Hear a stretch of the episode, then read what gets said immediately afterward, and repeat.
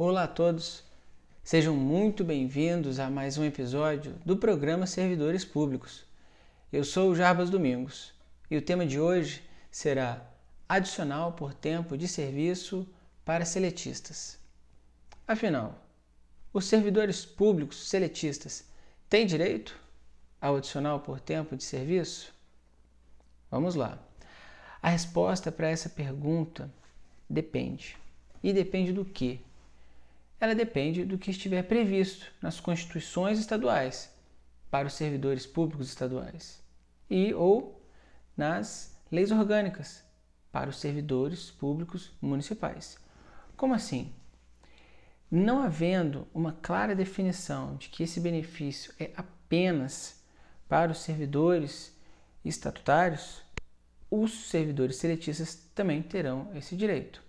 Exemplo é uma lei orgânica prevê que o adicional por tempo de serviço é devido a todos os servidores públicos. Repare que dizer que é servidor público não tem uma definição se é servidor público estatutário ou se é servidor público seletista. Por outro lado, se o benefício estiver claramente limitado aos estatutários, os seletistas não terão esse direito.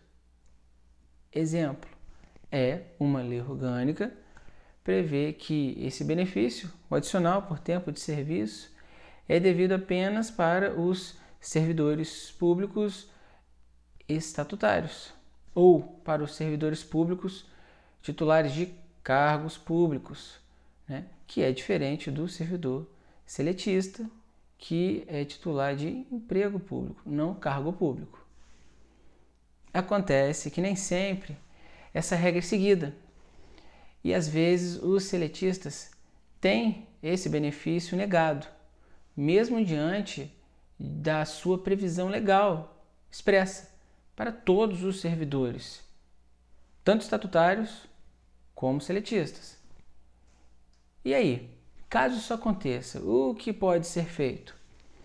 Bom, caso isso aconteça, ou seja, caso seja negado a um servidor seletista o benefício do adicional por tempo de serviço, mesmo previsto legalmente na Constituição Estadual ou na lei orgânica, será possível propor uma ação judicial visando a concessão desse benefício assim como uma indenização pelo tempo que esse servidor seletista ficou sem receber esse benefício, tendo direito a ele.